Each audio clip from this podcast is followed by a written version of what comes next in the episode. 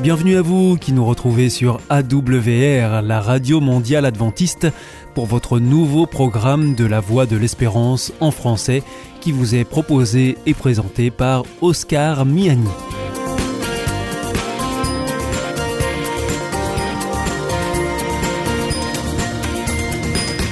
C'est donc parti pour les trente prochaines minutes ensemble. Merci de votre fidélité à la Voix de l'Espérance. Vous êtes toujours plus nombreux à nous écouter sur les ondes, aussi par Internet ou encore grâce à votre téléphone. Euh, d'ailleurs, je vous rappelle tout de suite les numéros qui ne sont absolument pas surtaxés. Alors, si vous voulez nous écouter avec votre téléphone depuis la France, eh bien, vous composez le zéro un quatre-vingt-quatorze quarante-quatre soixante-dix-sept. Si vous êtes en dehors de France, vous ajoutez le zéro zéro trente-trois, puis vous faites le un quatre-vingts quatorze quarante-quatre soixante-dix-sept. Et puis, si vous voulez nous écouter depuis les États-Unis, eh bien, vous composez le un sept un deux quatre trois deux neuf neuf sept huit. Aujourd'hui, nous vous proposons dans notre programme votre rendez-vous santé avec le docteur Jean Lindsay. Ensuite, nous retrouverons la chronique Un air de famille. Et pour finir, un temps de réflexion avec Pierre Péchoux pour Vers d'autres cieux. Mais tout de suite, pour commencer, voici « Sentez-vous bien ».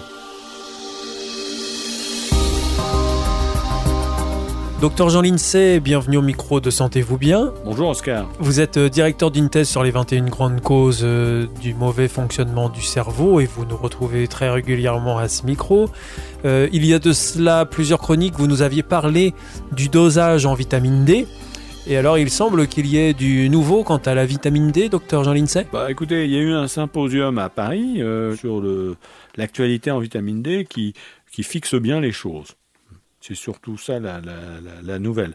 Alors, pour ce qui est des causes des troubles du comportement et des apprentissages, bah, vous savez que euh, une bonne, un bon taux de vitamine D euh, pendant euh, la grossesse est indispensable pour être sûr que le cerveau du, du petit euh, à naître euh, se développe bien. Et si ça n'a pas été le cas ? Il faut que la femme ait un taux de vitamine D satisfaisant pendant la grossesse. Voilà, c'est tout. C'est le seul, me- seul message euh, qu'il, qu'il, faut, qu'il faut retenir. Quels sont euh, les bénéfices d'un bon dosage en vitamine D euh, sur notre corps, euh, sur notre Alors, santé ?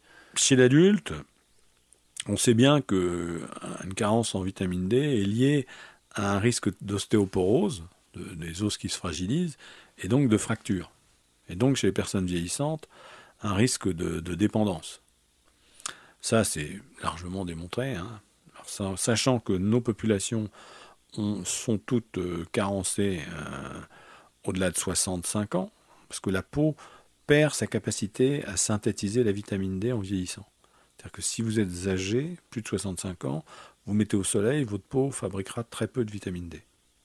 Donc ça veut dire qu'il faut des expositions plus longues ? Bah non, il faut, faut prendre faut de la supplémentation, il faut voir avec votre médecin. La, la vitamine D a aussi la propriété, de, elle est nécessaire pour qu'on ne se démuscle pas au fur et à mesure du vieillissement, pour qu'on se démuscle plus lentement.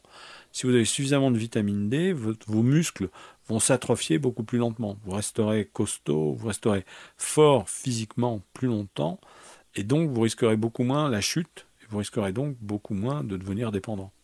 Puis vous resterez euh, autonome plus longtemps. Donc ça, c'est une découverte ou c'est un rappel ?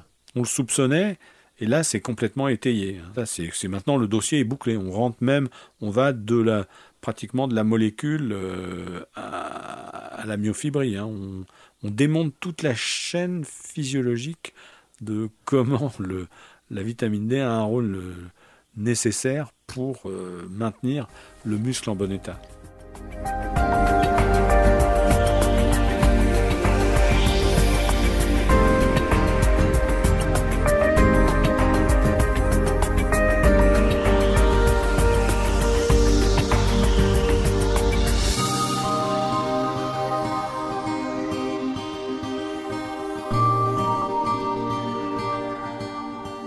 Donc la vitamine D devient un sujet très important ah oui, dans notre alors, santé quotidienne. Ah ben, oui, alors je, énorme, d'autant que on a montré, alors ça paraît incroyable. Moi, je, je, j'ai demandé au, au docteur Anne Weiler de, d'Angers, de, de me le, qui, qui faisait l'exposé sur le sujet, de me le confirmer. Il me l'a confirmé en aparté, ça me paraissait incroyable.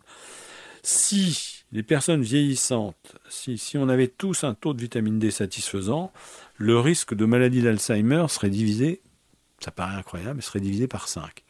Ce serait même que par deux, on s'en contenterait. Hein. On, on aurait trouvé euh, une des causes d'Alzheimer ?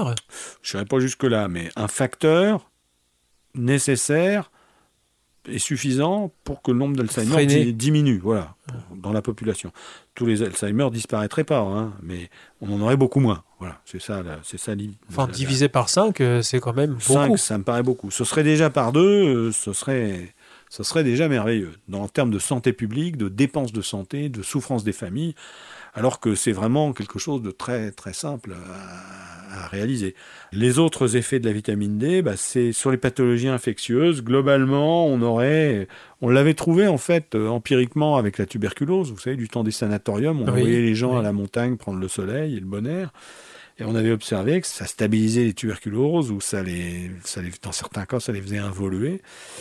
Et euh, bah en fait, on pense que c'était dû tout simplement au fait que ça, on, on se mettait à fabriquer de la vitamine D. Enfin, c'est au moins un, un des éléments importants qui explique cet effet qu'on, qu'on avait bien observé. Et euh, sur les pathologies infectieuses banales, on a tout un tas de travaux qui montrent une réduction. Si vous avez un taux de vitamine D suffisant, vous avez un risque de grippe ou de petite infection saisonnière réduit de trente à cinquante pour cent. Ce qui, en termes de santé, n'est pas négligeable. Ce qui est quand même pas négligeable.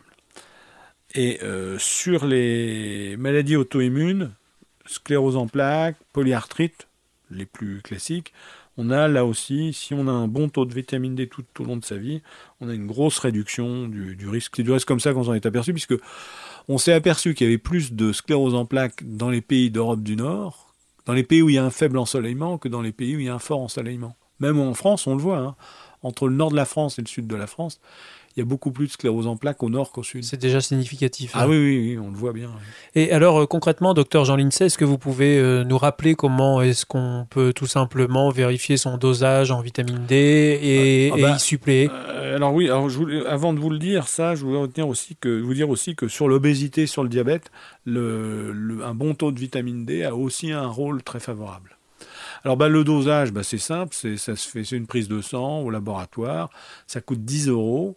Apparemment, on a tous des métabolismes très différents, donc ce qui sortait de ce congrès, c'est que ce serait peut-être bien quand même de, de faire euh, quelques dosages pour se connaître. Si quelqu'un va dehors, est en bonne santé, jeune, c'est peut-être pas la peine de doser, hein.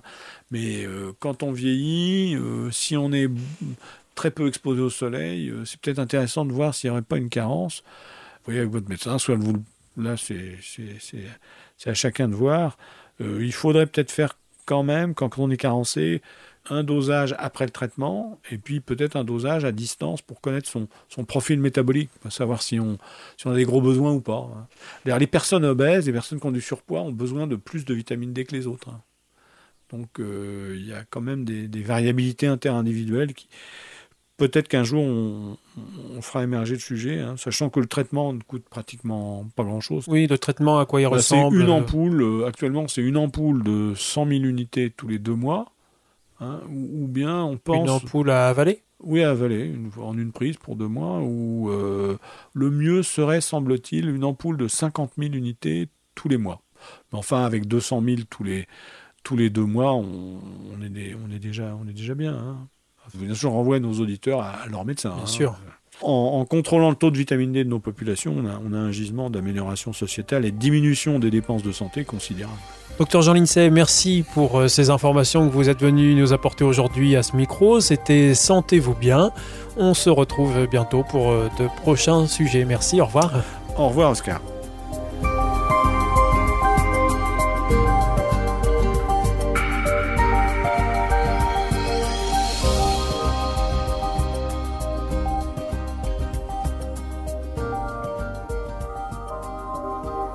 Vous aussi, votre santé vous intéresse ? Alors si vous souhaitez en savoir plus, demandez-nous l'ouvrage « Santé et bien-être » des éditions Vie et Santé. Nous aurons le grand plaisir de vous en adresser un exemplaire gratuitement, sur simple demande de votre part, à france arobase a w r point org.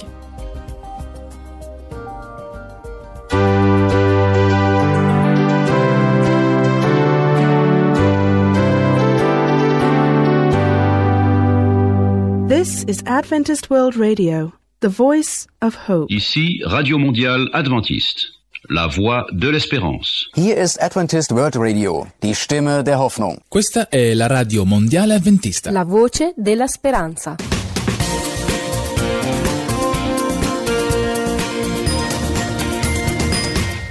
Vous êtes toujours à l'écoute de la Radio Mondiale Adventiste et c'est votre émission La Voix de l'Espérance qui vous est présentée par Oscar Miani et toute l'équipe pour vous accompagner jour après jour. Juste avant, c'était Sentez-vous bien que vous retrouverez dès demain avec le docteur Jean-Cian Breuil. Si vous souhaitez avoir notre grille des programmes, ou bien si vous voulez vous adresser à nos invités, eh bien il vous suffit de nous adresser un mail à france arobase a w r point org ou alors par courrier à I E B C, La Voix de l'Espérance, boîte postale cent, soixante-dix-sept cent quatre-vingt-treize, Dammarie-les-Lys, Cedex. C'est maintenant l'heure de poursuivre avec votre chronique Un air de famille et nous terminerons avec Pierre Péchoux pour sa chronique Vers d'autres cieux. Daniel Jachet, bonjour. Vous êtes auteur d'un ouvrage, Le paradoxe de la précocité intellectuelle. Donc, vous avez été enseignant, censeur de lycée, principal de collège. Et donc, c'est ce parcours qui vous a amené à faire un constat sur les enfants précoces, qu'on peut appeler précoces. Alors, je sais qu'il y a d'autres termes qui existent. Et euh, lorsque je vous ai contacté pour participer à une série de chroniques sur ce sujet-là, vous avez dit oui tout de suite. Pourquoi ? Alors, j'ai donc en effet été professeur de physique en lycée pendant une vingtaine d'années, puis je suis rentré dans l'administration, j'ai été censeur ou proviseur adjoint, toujours en lycée, et puis ma, la fin de ma carrière s'est passée comme principal de collège. Et là, principal de collège, on est évidemment amené à chaque fin d'année à présider des conseils de classe, décider d'orientation, de, de coordonner l'évaluation des élèves. Et je me suis rendu compte qu'il y avait euh, un certain nombre de problèmes incompréhensibles. Des enfants qui arrivaient au collège en sixième, euh, pleins de plaisir, pleins d'envie de bien travailler, qui s'effondraient en cours de route et même assez rapidement, parfois en cinquième, parfois un peu plus tard, en quatrième, et qui nous donnaient en, en troisième des échecs scolaires épouvantables dont personne ne pouvait trouver ni l'explication ni euh, la solution. Donc ça, ça veut dire que euh, quand on parle de précocité, on n'est pas forcément dans une réussite scolaire. Voilà, et en effet, je pense qu'il faut avoir conscience de cela. C'est ce qui, petit à petit, d'ailleurs, a permis au corps enseignant d'accepter de, de se pencher sur ce sujet, parce que tout le monde a compris que ça peut être un véritable handicap. Et ça n'est qu'au titre de handicap, d'ailleurs, que le ministère a accepté plus tard de, de faire quelque chose. Et alors, est-ce que vous pouvez nous dire combien d'enfants ça peut représenter sur une année scolaire ? Alors, l'évaluation de cette population concernée par le problème de la précocité intellectuelle est évidemment définie de manière un peu floue, mais on s'accorde en général à penser qu'il y a deux virgule trois pour cent, qui est un terme un peu précis, mais enfin, de, disons deux virgule trois pour cent d'enfants qui pourraient avoir un quotient intellectuel supérieur à cent trente. Tout en gardant pour plus tard que nous dirons que le quotient intellectuel n'est peut-être pas le meilleur moyen de, de définir la, les enfants en question. Enfin, en tout cas, ça veut dire qu'à partir d'un quotient de cent vingt-cinq, ça fait quatre pour cent, et quatre pour cent, ça veut dire un pour vingt-cinq, c'est-à-dire un par classe. Et donc, en moyenne, à mon avis, il y a dans chaque classe un petit précoce qui s'ignore ou qu'on ignore. D'accord. Et euh, quand vous parlez de quotient intellectuel de cent vingt-cinq, euh, est-ce que vous pouvez nous rappeler dans quel contexte euh, ça s'inscrit ? Alors, c'est l'outil majeur qu'ont longtemps utilisé les psychologues pour tester euh, le fonctionnement intellectuel des enfants. C'est aussi l'outil que le ministère a retenu pour définir à partir de quand on pouvait considérer qu'on avait affaire à un enfant intellectuellement précoce. Les psychologues actuellement euh, sont en train de, de nous dire que ce n'est pas le seul outil, car euh, ils ne mesurent que l'intelligence logico-mathématique. Et or, il y a beaucoup d'autres formes d'intelligence, on en reparlera plus tard, et l'outil est donc imparfait. Il est imparfait, mais il a longtemps été le seul. Et, et ce test rend un enfant normalement constitué à partir de, de quelle valeur ? Alors, le, le principe du test de Q I, c'est que la moyenne est à cent. L'outil a été construit pour ça. Et il définit comme la valeur moyenne de cent ce à quoi correspond la majorité des, des enfants d'une classe d'âge, de, enfin d'une population en général. Et puis, plus nous allons vers les hautes performances d'un côté ou les basses performances de l'autre, plus on voit le nombre d'enfants réduire. C'est ce qu'on appelle une cloche de Gauss, très haute au milieu et puis qui tend ensuite très bas euh, des deux côtés.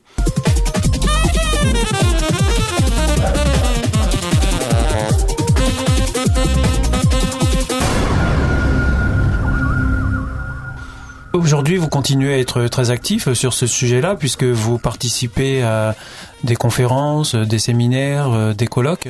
Vous pensez que c'est un sujet qui est préoccupant ? Alors, c'est un sujet qui est au moins aussi préoccupant que beaucoup d'autres. C'est un sujet parmi d'autres. Moi, je, je ne mésestime pas l'intérêt de tous les champs d'action du ministère et de tous les champs de recherche. Il se trouve que sur celui-là en particulier, je sais, par expérience, que nous réglerions de nombreux problèmes de vandalisme ou de dépression euh, ou de tendance suicidaire si on regardait un peu plus tôt et d'un peu plus près le fonctionnement intellectuel de nos élèves. Alors Daniel Jachet, je vous remercie. Je vous propose qu'on puisse se retrouver une prochaine fois pour continuer à cheminer autour de ce thème sur la précocité intellectuelle chez les enfants. Merci. Avec plaisir. À bientôt.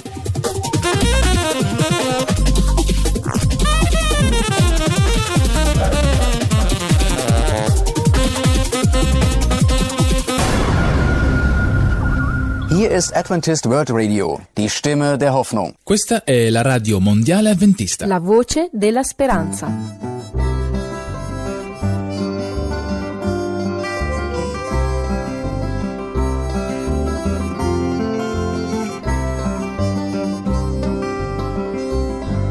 I was the sheep that strayed afar, the flocks I left behind.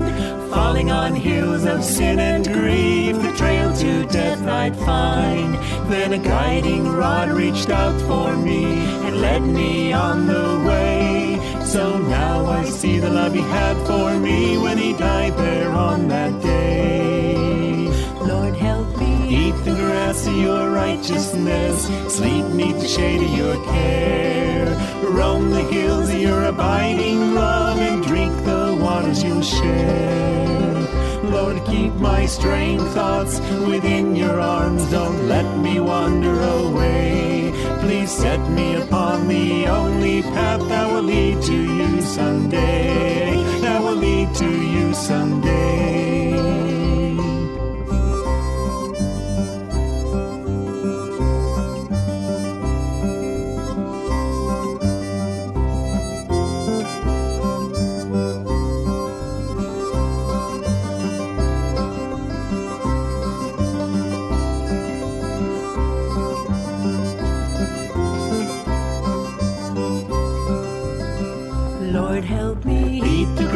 Your righteousness, sleep neath the shade of your care. Roam the hills of your abiding love and drink the waters you'll share.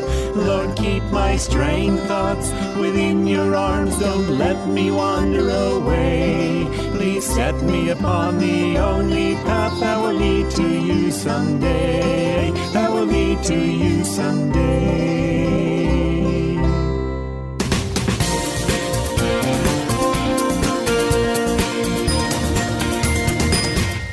Ici, c'est toujours la Radio Mondiale Adventiste. Vous êtes à l'écoute de La Voix de l'Espérance avec Oscar Miani au micro et avec toute l'équipe. Je vous rappelle que vous pouvez nous écouter sur les ondes, sur Internet aussi, double vé double vé double vé point a w r point org ou encore par téléphone. À présent, c'est Pierre Péchoux qui nous rejoint dans le studio pour nous proposer une nouvelle réflexion dans sa chronique « Vers d'autres cieux ».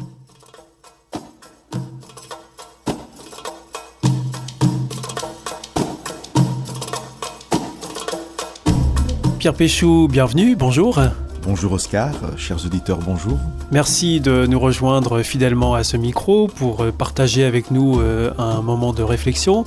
Aujourd'hui, vous nous invitez à ouvrir la Bible et de nous arrêter sur un passage qui se trouve dans l'évangile de Marc au chapitre cinq et plus précisément au verset vingt et un à quarante-trois. Alors c'est l'histoire d'un homme qui s'appelle Jaïrus, c'est le chef de la synagogue. Et sa fille est malade et elle est même sur le point de mourir. Et alors là, il a une démarche, il vient voir Jésus-Christ pour qu'il intervienne dans cette situation.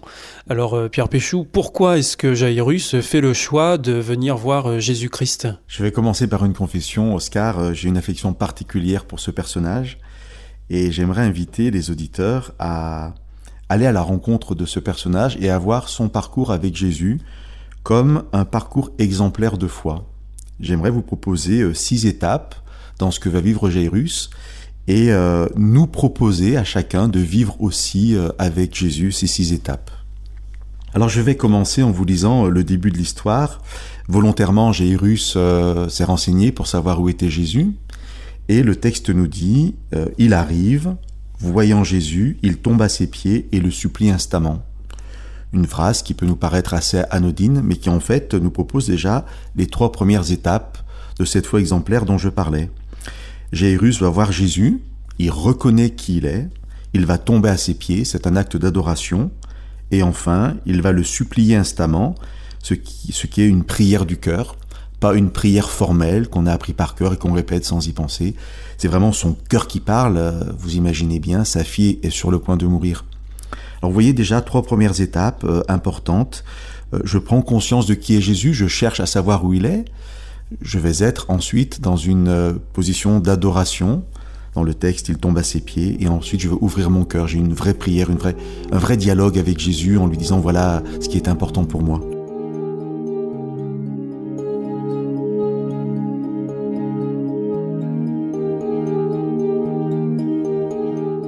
Est-ce que c'est uniquement en cela que l'histoire de Jaïrus est un parcours exemplaire de foi, Pierre Péchoux ? Alors c'est beaucoup plus, mais euh, j'invite chacun, je le disais, à vivre déjà ces premières étapes qui sont un commencement important et, et qui permettent déjà d'être dans, dans ce dialogue. Mais l'histoire va beaucoup plus loin. Euh, lorsque Jaïrus présente sa situation dramatique à Jésus, on assiste à une situation assez incroyable qui, je pense, est unique dans les évangiles. Normalement, lorsque nous avons un récit d'une rencontre, Jésus va toujours accueillir par une parole la personne qui vient. Euh, ça nous semble évident. Mais dans cette histoire, Jésus ne parle pas. Nous sommes confrontés à une chose incroyable qui est le silence de Jésus et qui pourrait être le symbole euh, parfois dans nos vies du silence de Dieu. Peut-être euh, qu'en vous parlant de ces trois premières étapes, euh, nos auditeurs euh, ont, ont vécu ces choses-là. Ça leur a rappelé peut-être des choses qu'ils ont vécues avec Dieu, des prières, mais parfois avec le sentiment que Dieu n'avait pas répondu. C'est peut-être euh, là le, le sens de ce silence de Jésus. Ça serait dans ces cas-là la quatrième étape de ce parcours exemplaire de foi, accepter le silence de Dieu. Euh, bien heureusement, il est temporaire ce silence. Alors dans, dans l'histoire euh, entre Jaïrus et Jésus, euh, une femme va arriver euh, et va accaparer l'attention de Jésus. Elle aussi est dans de grandes difficultés, elle aussi a besoin euh, de la présence de Jésus et Jésus va prendre du temps pour cette femme. Mais alors pour Jaïrus, c'est, euh, c'est difficile, Jaïrus disparaît de l'histoire, euh, on n'en entend plus parler en quelque sorte et nous sommes vraiment dans ce silence de Dieu et, et un silence sous forme d'absence. Parce que Jésus ne s'occupe plus de Jaïrus, donc c'est vraiment très fort. Et c'est une étape de foi qui peut être difficile à vivre, mais euh, qui peut être aussi importante, parce que cela nous, nous invite à, à ne pas nous arrêter à ce silence et, et à croire que Jésus ou que Dieu nous a abandonnés. Alors à la fin de l'histoire, euh, Jésus en a fini avec cette femme, il se tourne de nouveau vers Jaïrus, et là, alors, le drame, les serviteurs de Jaïrus arrivent pour lui dire « N'importune plus le maître, ta fille est morte ». Alors je vous parlais du silence de Jésus, c'est à ce moment précis, seulement à ce moment-là, que Jésus va adresser les premières paroles à, à Jaïrus. Il lui dit... Mais il est déjà trop tard. Il est déjà trop tard. Ce « il est déjà trop tard » est notre cinquième point, accepter l'inacceptable. J'ai fait ce qu'il fallait, j'ai, j'ai, j'ai fait les bonnes prières, j'ai eu la bonne attitude. Jésus ne m'a pas répondu, Dieu ne m'a pas répondu, c'était le silence, mais en plus, eh bien...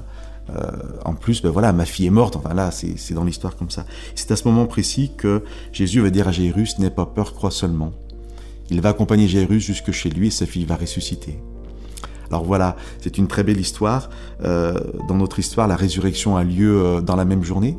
Je crois que c'est une invitation à, à vivre ce parcours de foi, à entendre ces paroles de Jésus dans nos vies. N'ayez pas peur, croyez seulement. Au final, la résurrection est promise par Dieu.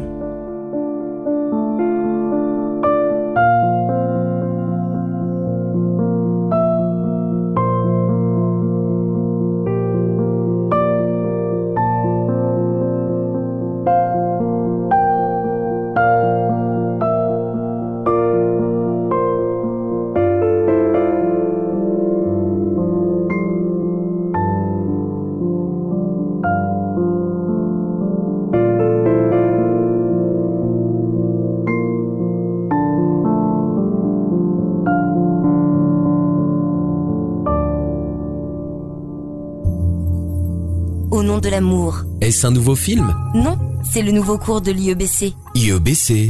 Oui, l'Institut de l'étude de la Bible par correspondance. Tu vas sur le site w w w point i e b c point org et tu découvres tous les cours gratuits. Tu as raison, au nom de l'amour, ça vaut la peine.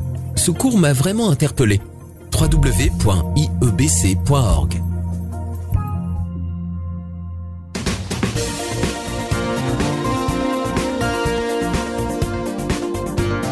Notre émission est maintenant terminée.